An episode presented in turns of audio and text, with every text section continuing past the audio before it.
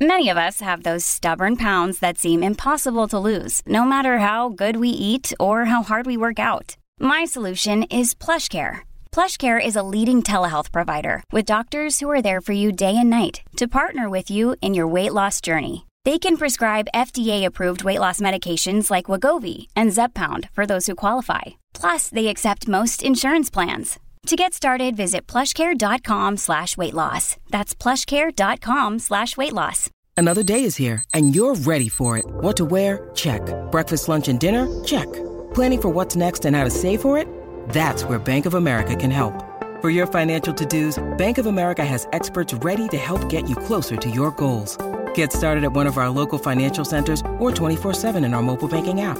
Find a location near you at bankofamerica.com slash talk to us. What would you like the power to do?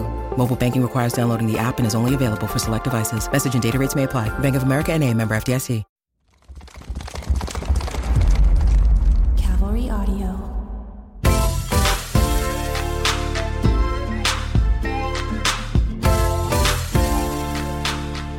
All right, welcome back, beautiful people. This is Forever Young. I'm Dr. John Layke. And I'm Dr. Payman Danielpour. And thank you so much for spending time with us. Hopefully, we are teaching you something. Uh, we today are going to keep you at cutting edge, latest science. Um, some of the things can be a little scary. Some things are new products on the market. And so today, what we're going to do is we're going to touch on three different topics. The first one is going to be something that just was released by the FDA. And so we want to clarify some things. Um, this is due to this is breast implant associated squamous cell carcinoma. So a can- another cancer other than the ALCL that was uh, talked about with uh, textured implants. But this one's a little different. And so uh, we'll touch on that and d- maybe dispel some myths. We'll go over some details uh, and we'll obviously keep you updated as more evidence uh, is made available. The second topic we are going to talk about, and we've alluded to this before as uh, in our previous podcast on scar management, um, but the idea is early post-operative microneedling uh, and tr- really treatments for post-surgical scars. So, it, you know, we'll talk about how uh, the paradigm sh- is shifting from treating later to treating earlier. And then the third, a new introduction, a neurotoxin, a very, uh, you know, Botox-like neurotoxin uh, that is going to last longer so for those of you who say, "Gosh, it only lasts a couple weeks on me, or even two months," you know, it, it, traditional Botox or any of the neurotoxins we have last three to four months. This one obviously is going to last longer, and so we'll talk about that. So without further ado, I know that this is uh, your specialty. So we can kind of banter back and forth about this uh, breast implant associated squamous cell carcinoma. And you may ask us, number one, where we're getting some of this data. Um, so everything we talk to you about is evidence based, with the exception of our own anecdotal stuff that we do in this office or what our own experience has. But if we're talking to you about data, it is data from either the, this journal right here, which is called the Plastic and Reconstructive Surgery Journal. We call it the White Journal. It is our uh, basically our uh, guideline and all of the studies that have been done over the years. And it is a way for us to see that what we're doing works or doesn't work. Um, also, with that said, we are a part of a bunch of different societies. Not only are we board certified, Dr. Layke's double board certified, we are board certified by the American uh, board of plastic surgery. And by being board certified, we also get notifications regularly via email, via mail, up on anything that's going on in our field. That includes what we're going to talk about right now, which is anything that has to do with breast implants. Now, I know for a lot of you out there that think about plastic surgery, one of the first things that pops into your head is breast implants. Um, why not? Obviously, plastic surgeons do breast augmentation, but we also do cancer, breast cancer reconstruction. So I, I, want you to think about what we're going to talk about right now in, in two ways. Number one, um, we do cosmetic breast augmentation, breast augmentation with lifts, but we also do breast cancer reconstruction, which includes using breast implants. So we've been using it for years and years and years. And it's our way of giving female uh, their femininity back after their breasts have been taken out due to cancer, which is very important for the psyche, um, for their well being. Um, and, and it is a very um, useful way of reconstructing a breast is using a breast implant. Um, so f- I know there's a lot of people out there that have had a lot of issues with breast implants. We know that they're devices, but we also want to talk about the fact that they are used um, really for a lot of reconstructive purposes. So this has been very helpful for a lot of people over the course of many, many, many years. So we don't want to just take breast implants and just throw them out of the market. We want to make sure that they're the best that they can possibly be. Now, with that said, September 8th, we received notification from the American Society of Plastic Surgeons. What this notification said, they came out with a statement that said basically that there's a new safety communication about something called squamous cell carcinoma. Um, and also various lymphomas that we've talked about in the past, ALCL, that they've found in the capsule that surrounds a breast implant. Now, what is squamous cell? How many have seen it? Is this something you should be worried about? And we're going to go over all of this mm-hmm. now. So, I know you looked at a, a, a, review. So let's talk about this review and the paper that showed how many have been seen and when the first case was discovered and why they're talking about it now. Is why didn't we talk about this three months ago? You know, it is very interesting. Um, you know, because I looked at straight from the FDA website and we were talking about the number of cases around. So obviously, uh, ALCL was in a very particular type of implant that was textured implants, uh, more commonly uh, administered in Europe than here. Um, and so the treatment was really just to remove the implant uh, with the capsule, and you're essentially you're treated. Squamous cell carcinoma is a little different. It's very rare but potentially aggressive epithelial-based cancer that um, you know can spread rapidly. And uh, the issue and why this is being raised now, um, you know, is a little interesting to me because the first reported case was in 2015, um, and I'm speaking right now just for breast augmentation. We're not talking about the number of cancer-related procedures involving implants. But you have to imagine in the last year, we've probably done 300,000 breast augmentations. All right, in the in the U.S., and so um, when I tell you the reported number of cases, uh, you know, obviously I'm not downplaying it in the least, uh, but I am trying to give you a proportional size because there are 16 reported cases worldwide. And and the number of breast augmentations in the U.S. was three hundred. Just in the U.S. was three hundred thousand. Yes. So worldwide, I would say it's significantly more. And that's not even including all of the breast cancer associated surgeries uh, with breast implants. So, um, you know, it was very interesting. Um, you know, whoever had presented it to the the FDA, they presented all of the cases at once. So they presented ten new cases uh, because uh, they have been reported, as I said, since 2015. Very rare, uh, and that's why case reports are written because they're these uh, one-off, oddball cases uh, that are, you don't know if they're necessarily associated, and so that's why we can't necessarily say, all right, uh, the squamous cell carcinoma is due to the implant itself. Um, but there, you know, uh, the FDA has to look into it, see if there's an association because there are so many breast implants that are out there. I will tell you this.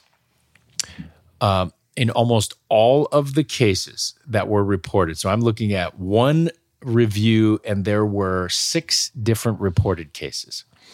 Um, they were all found in their uh, late 40s, all the way up to 81.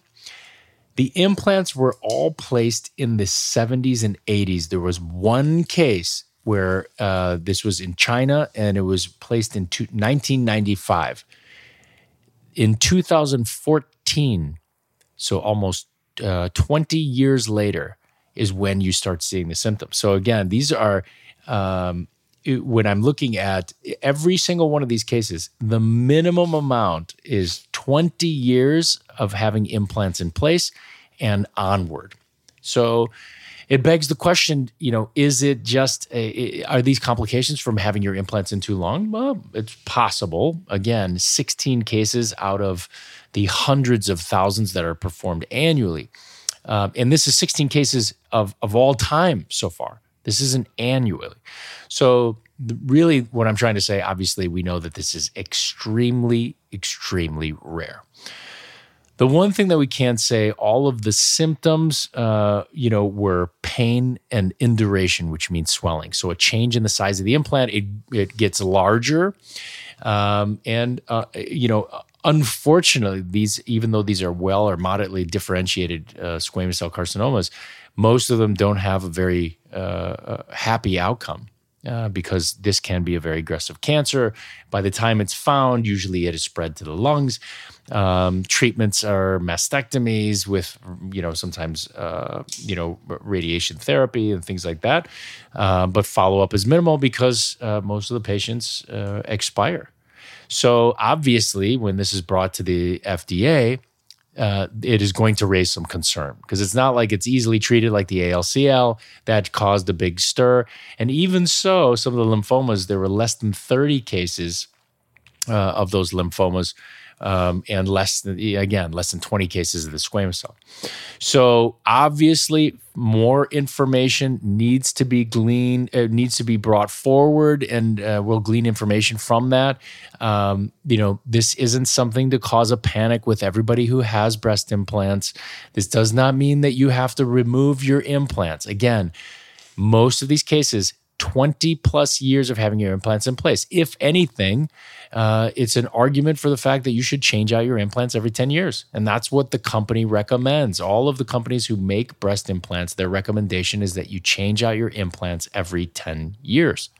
So, you know, again, you've alluded to it before when we had a, an entire podcast on breast augmentation. The idea is it's a foreign device. Your body falls, you know, forms a little capsule around it, almost like a balloon, and it's essentially separating your body from this implant sometimes that uh, impl- that, that little balloon that forms around thickens with scar tissue, whether it's due to infectious processes. Um, it, we think we know, but uh, no one has a, a, final conclusion on what causes capsular contracture. But sometimes that little capsule turns into the thickness of the rind of a cantaloupe that's where we start running into issues. Sometimes it calcifies over time. You know, I've taken, both of us have taken implants out that have been in there for 30 years and it looks like a thick eggshell. Um, and I think that's when this, these can cause some types of issues. So, um, if anything, what I gleaned from this article is the fact that you should continue to uh, change your implants out every 10 years, and you will likely not develop any of these complications. And here's what you should look for if you have breast implants. Um, first and foremost, um, what what you see mostly with something like this, which is incredibly rare, but ALCL presents very similarly as well, is unilateral swelling or or any type of redness in the area. So redness, swelling, or seroma formation. Now, go to either the person who did your breast augmentation or go to someone who's familiar with doing reconstructive procedures or any type of breast revision procedures because anyone who's doing breast revision procedures using doing capsulectomies understands that the capsule needs to be removed and sent to a pathologist. So now there are different tests for this. Now, if you're worried about this, and if you are a resident or another plastic surgeon that's listening to this and you haven't heard about this, this is what you need to send the fluid or the capsule out for. Okay. If you're suspecting squamous cell, I want you to send it out for CK 56 plus, P63 plus, flow, flow cytometry for squamous cell cells or keratin. Okay.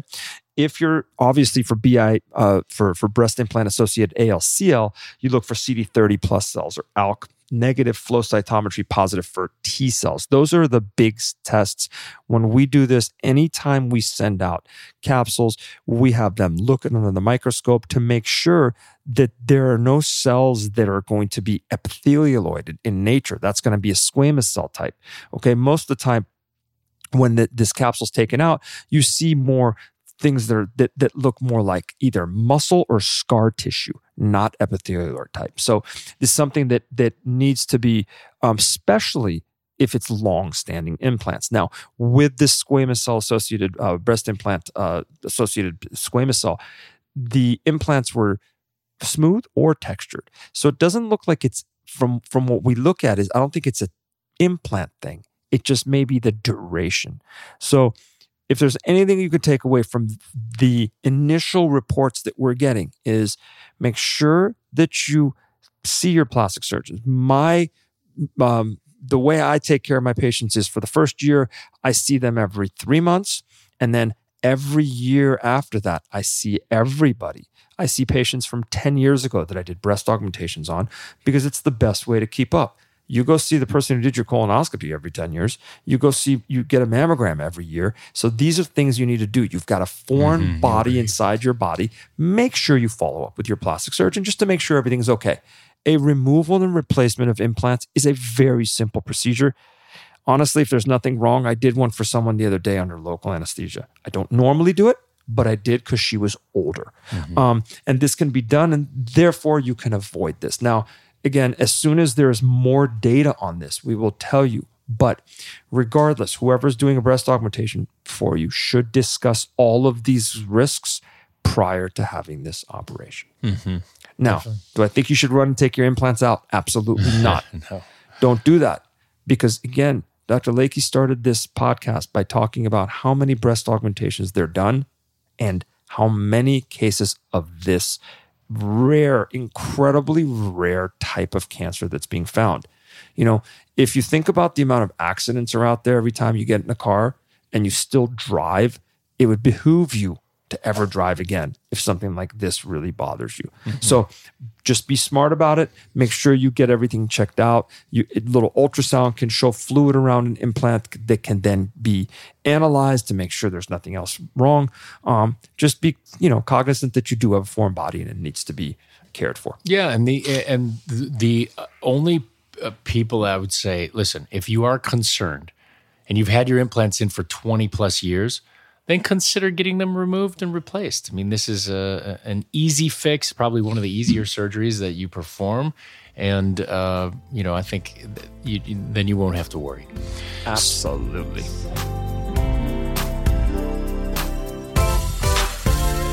We hope you're enjoying this episode. If you'd like more information about our practice, you can check out our Instagram. It's Plastix Docs, P L A S T I X D O C S on Instagram for more information. Dr. Danielpour and I will be back after a quick break. When you need mealtime inspiration, it's worth shopping Kroger, where you'll find over 30,000 mouthwatering choices that excite your inner foodie. And no matter what tasty choice you make, you'll enjoy our everyday low prices, plus extra ways to save, like digital coupons worth over $600 each week. You can also save up to $1 off per gallon at the pump with fuel points. More savings and more inspiring flavors make shopping Kroger worth it every time. Kroger, fresh for everyone. Fuel restrictions apply.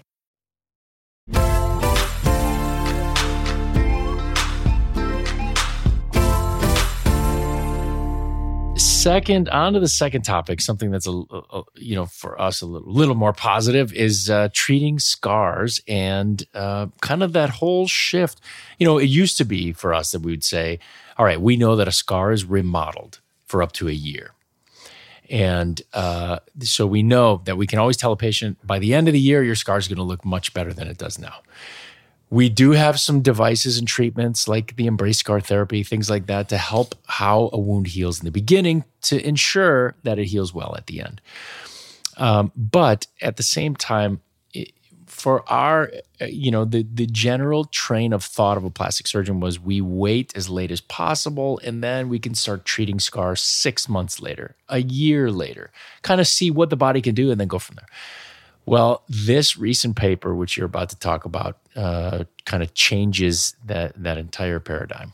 Yeah, I mean, literally, when I tell you forever, we say we're not doing any intervention to your scars for at least six months, most of the time for a year like you said, what we told people always was let your body do its thing. Now, interestingly enough, does everyone need to have this intervention? No. But what I want to say is if you're one of those people that keloids, one of those people that um, we've done scar revisions on because we've done a surgery and they've formed poor scars, then intervening early is the way to go. So in this, the last um, um, uh, uh, journal that we just received, uh, plastic reconstructive journal that we just received. Basically, here is what the study showed and what what they did. They did 25 patients who underwent surgery and had scars treated with three treatments of minimally invasive percutaneous collagen induction. Now, what, what does that mean? It just means microneedling. Okay. Microneedling is just poking tiny little holes and causing collagen induction. And then the scar assessment was measured by the Vancouver Scar Scale, Patient and Observer Scar Assessment Scale, and Global Aesthetic Improvement Scale. And these are just scales of, of how scars look to, to the the average eye, basically. Mm-hmm. Okay? And usually, in those, they have independent observers. So it's a random plastic surgeon who has not seen the patient, and they'll look at the photos and say, "All right, this scar looks closest to you know," and they'll range them from one to ten. So it looks closest to this number. And then after treatment, they'll say it looks closest to this number. Then they compare the difference and see if they're statistically significant. And what they showed is that the ones so so there were ones there were ones that were done six to seven weeks, and then there were ones that were done further out, okay, 14 weeks. And they showed that the post-surgical scars that were treated early, okay, had no adverse effects. And they showed the ones that were treated early actually looked better and had improved aesthetic outcomes compared to the treatments that were initiated later. So, what does that basically make us think? Is that before you let that collagen production basically run amok or become very disorganized. Because again, we know that if we take a biopsy of a hypertrophic or a, col- or a keloid scar, the collagen is very disorganized and it's not laid down properly. So imagine if you can do something to, to make more collagen production in the area and have it more organized from the initial period. Now, obviously, the reason we wait six weeks is we want the scar to be closed and healed prior to treating it.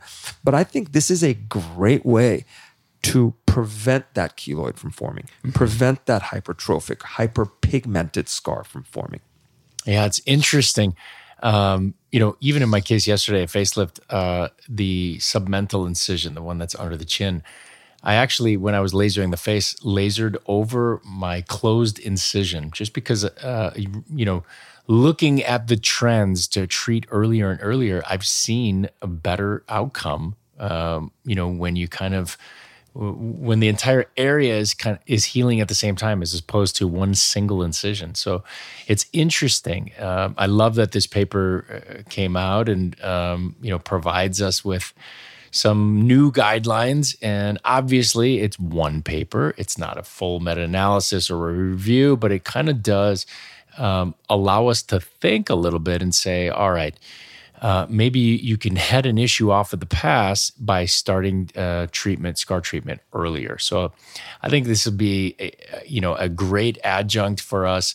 Um, you know, for those of you out there that have had surgery in the last six weeks, three months, get in here, get lasered, get microneedled. Uh, you know, anything to treat the scar earlier as opposed to waiting uh, until the end.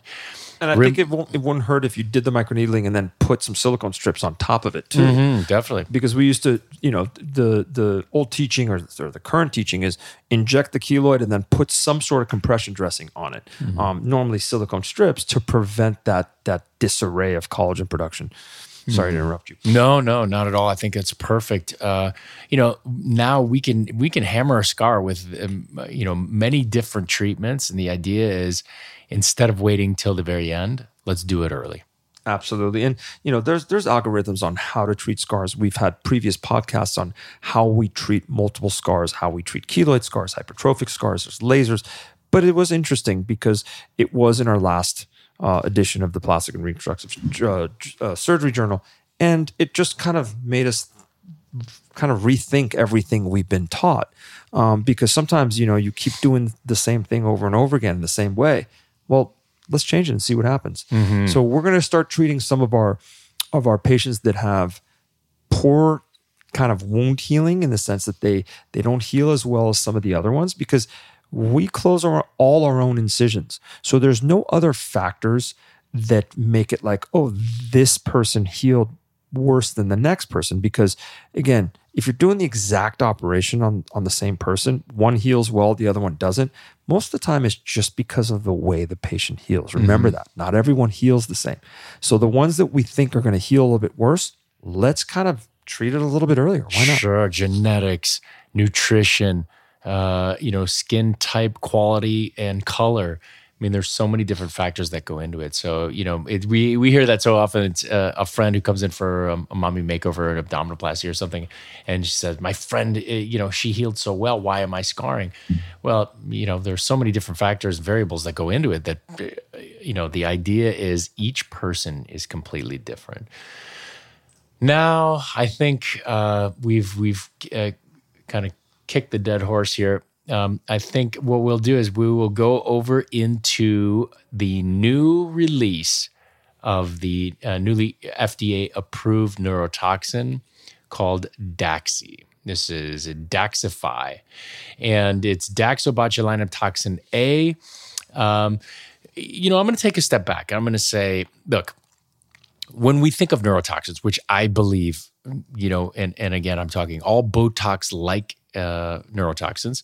Um, I think that if you look at the, it's one of the best drugs we have for reducing or slowing down the signs of aging, ha- hands down.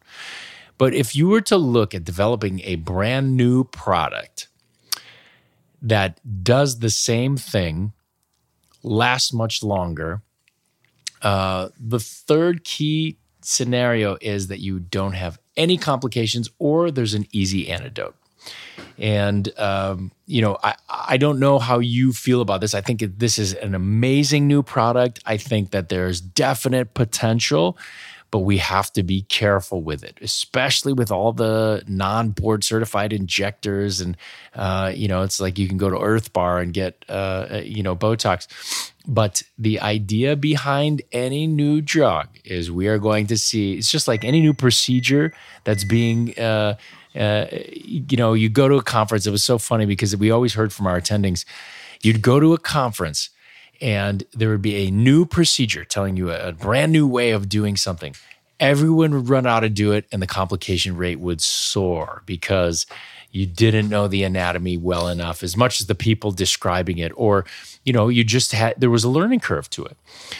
I feel like this particular product is going to be very similar, um, but I want to get your uh, your your take on it. So so interesting. What are we talking about? We're just talking about Botox, basically. So so there are neuromodulators um, on the market that are the the most common household name is Botox, botulinum toxin. And what does Botox do? It basically um, paralyzes muscle, it, so to say, or numbs the area of the muscle that contracts to make wrinkles. Now, we have talked about Botox in length in other podcasts. We love it. Um, we will say this over and over and over again. It is the number one, uh, probably best way to slow the progression of aging and wrinkle formation. Um, if done properly in the right hands, you can get a very natural result. And it, by looking at many studies over the years, and we talked about something earlier, the twin study, one that had Botox and one that didn't, you can easily really slow the progression of aging, meaning slow wrinkle formation and make those wrinkles not become as deep over time. Now, with that said, currently in the US, I'm not talking about worldwide, just in the US, there are four different types of neurotoxins or neuromodulators. Botox, botulinum toxin. Then there's something called Dysport. There's something called Xeomin, and there's something called Jeuveau. All four of these things do the exact same thing.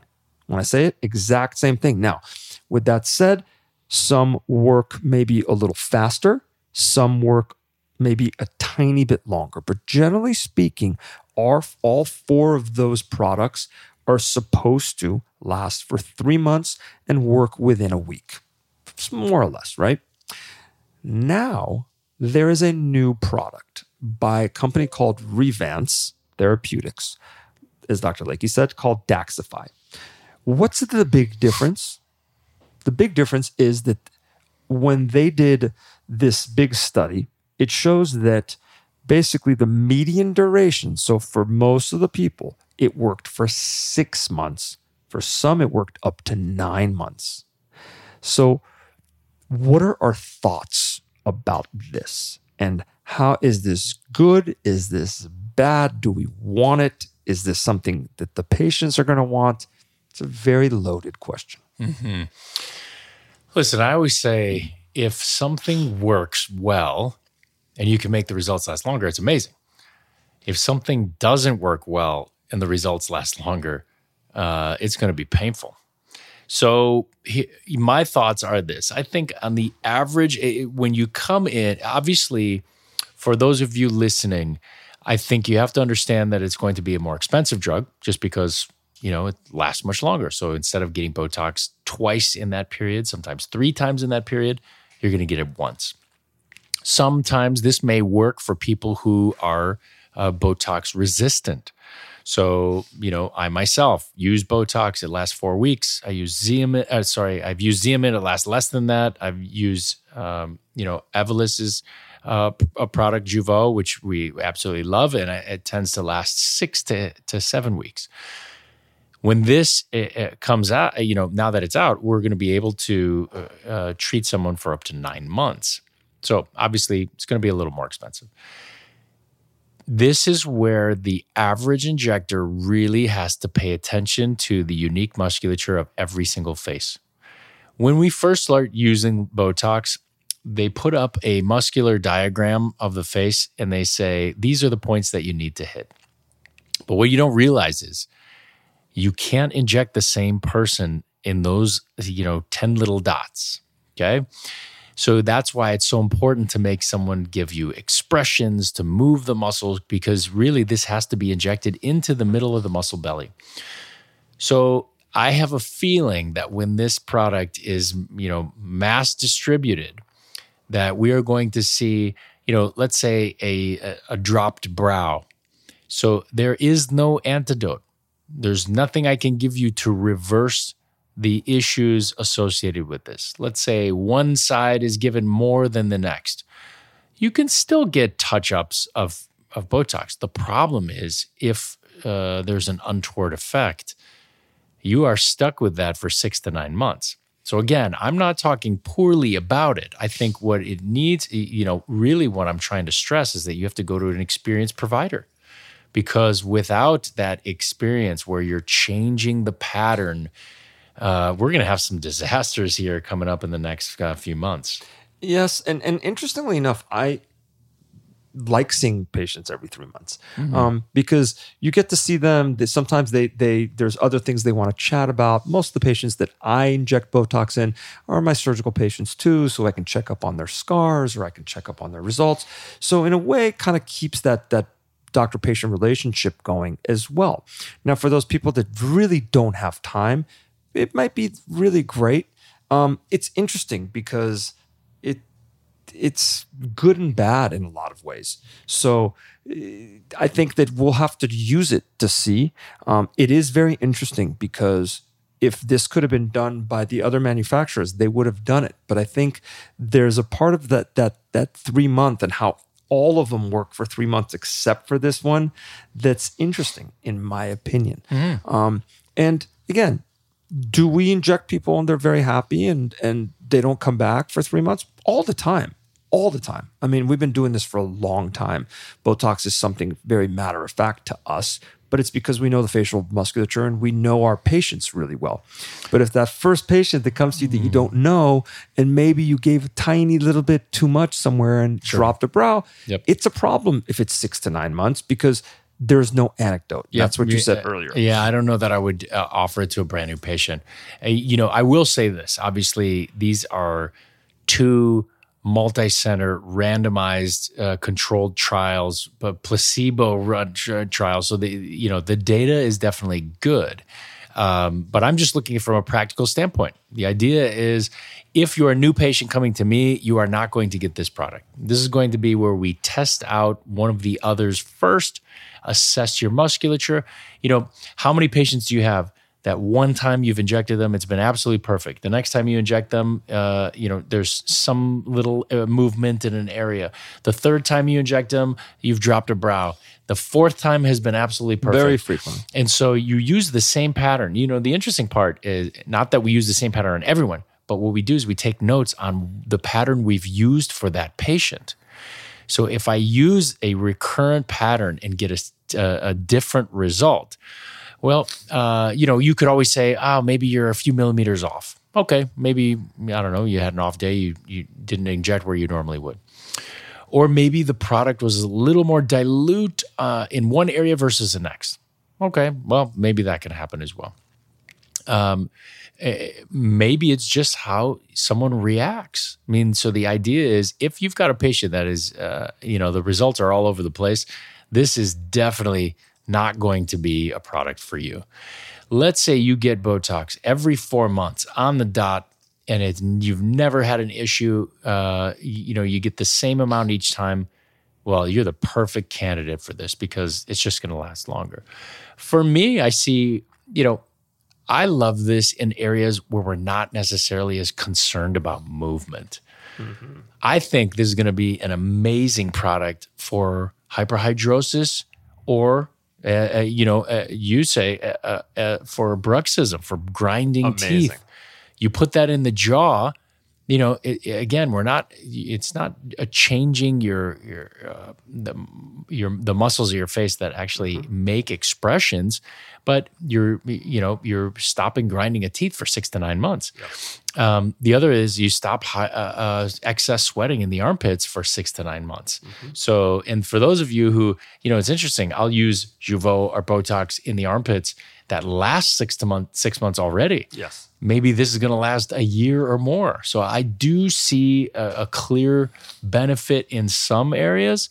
I just think for all you, you know, if you are a practitioner listening, I definitely would uh, throw up your guard a little bit and just be extra cautious. And for those of you patients, if you're hopping around from doc to doc because you feel that one botched you, the next one was okay, the third one dropped your lid, you know, you have to be very careful because your musculature may be a little tricky. And so I don't know that this is going to necessarily be a, um, a, a, a product for you. And guys, it, does this mean that we're going to have this in our practice? Probably, yes, mm-hmm. absolutely. We we have everything. We we love to be the practice that has it all and give you options and talk to you and and and and really educate you and make you understand here this is the things that we have. This is what we like. This is what we recommend to you. Um, and then you can take a, you know you can make an educational really you know good concerted decision um, after you get all of the facts. Um, you know, it's, it's we're going to try to do a podcast like this every so often, and we bring some data and go over journal mm-hmm. articles. It's kind of my journal club for us. Um, and just to kind of tell you what's out there in the news, every time we get more news about anything else that's on the forefront of what we do, we will bring it to you um, uh, as as fast as we can, so we can educate you, so you can understand what's going on. Yep, love it. Oh, listen, I hope you guys have learned something today. Um, you know, those three things. So, again, uh, breast implant associated squamous cell carcinoma, extremely, extremely rare. All the patients were, you know, had their implants in for 20 plus years. So, um, I don't know that we all have to come running taking our implants. I think that's a little ridiculous. Um, the second thing is we are now shifting to earlier treatment of post-surgical scars. So the idea is for you know for those of you who've had scars within the last six months, get in here. Let's start treating some of those scars to make them look better. And the last thing, Daxxify, great product, can have several amazing uses. Got to be careful with it because there's no antidote. Uh, I thank you so much for listening to us. Uh, you know, again, we, we really enjoy uh, doing this and we, we enjoy the feedback as well. So please send us your questions. Otherwise, again, this is Forever Young. I'm Dr. John Layke. And I'm Dr. Payman Danielpour. You can listen to us on the Apple Podcasts, Spotify Podcasts, or wherever you listen to your podcasts. Peace. From iHeartRadio, Forever Young is a Cavalry Audio Golden Hippo production. We are produced by Brandon Morgan. Josh Windish does our editing and mixing. Payman and I serve as executive producers along with Dana Brunetti and Keegan Rosenberger.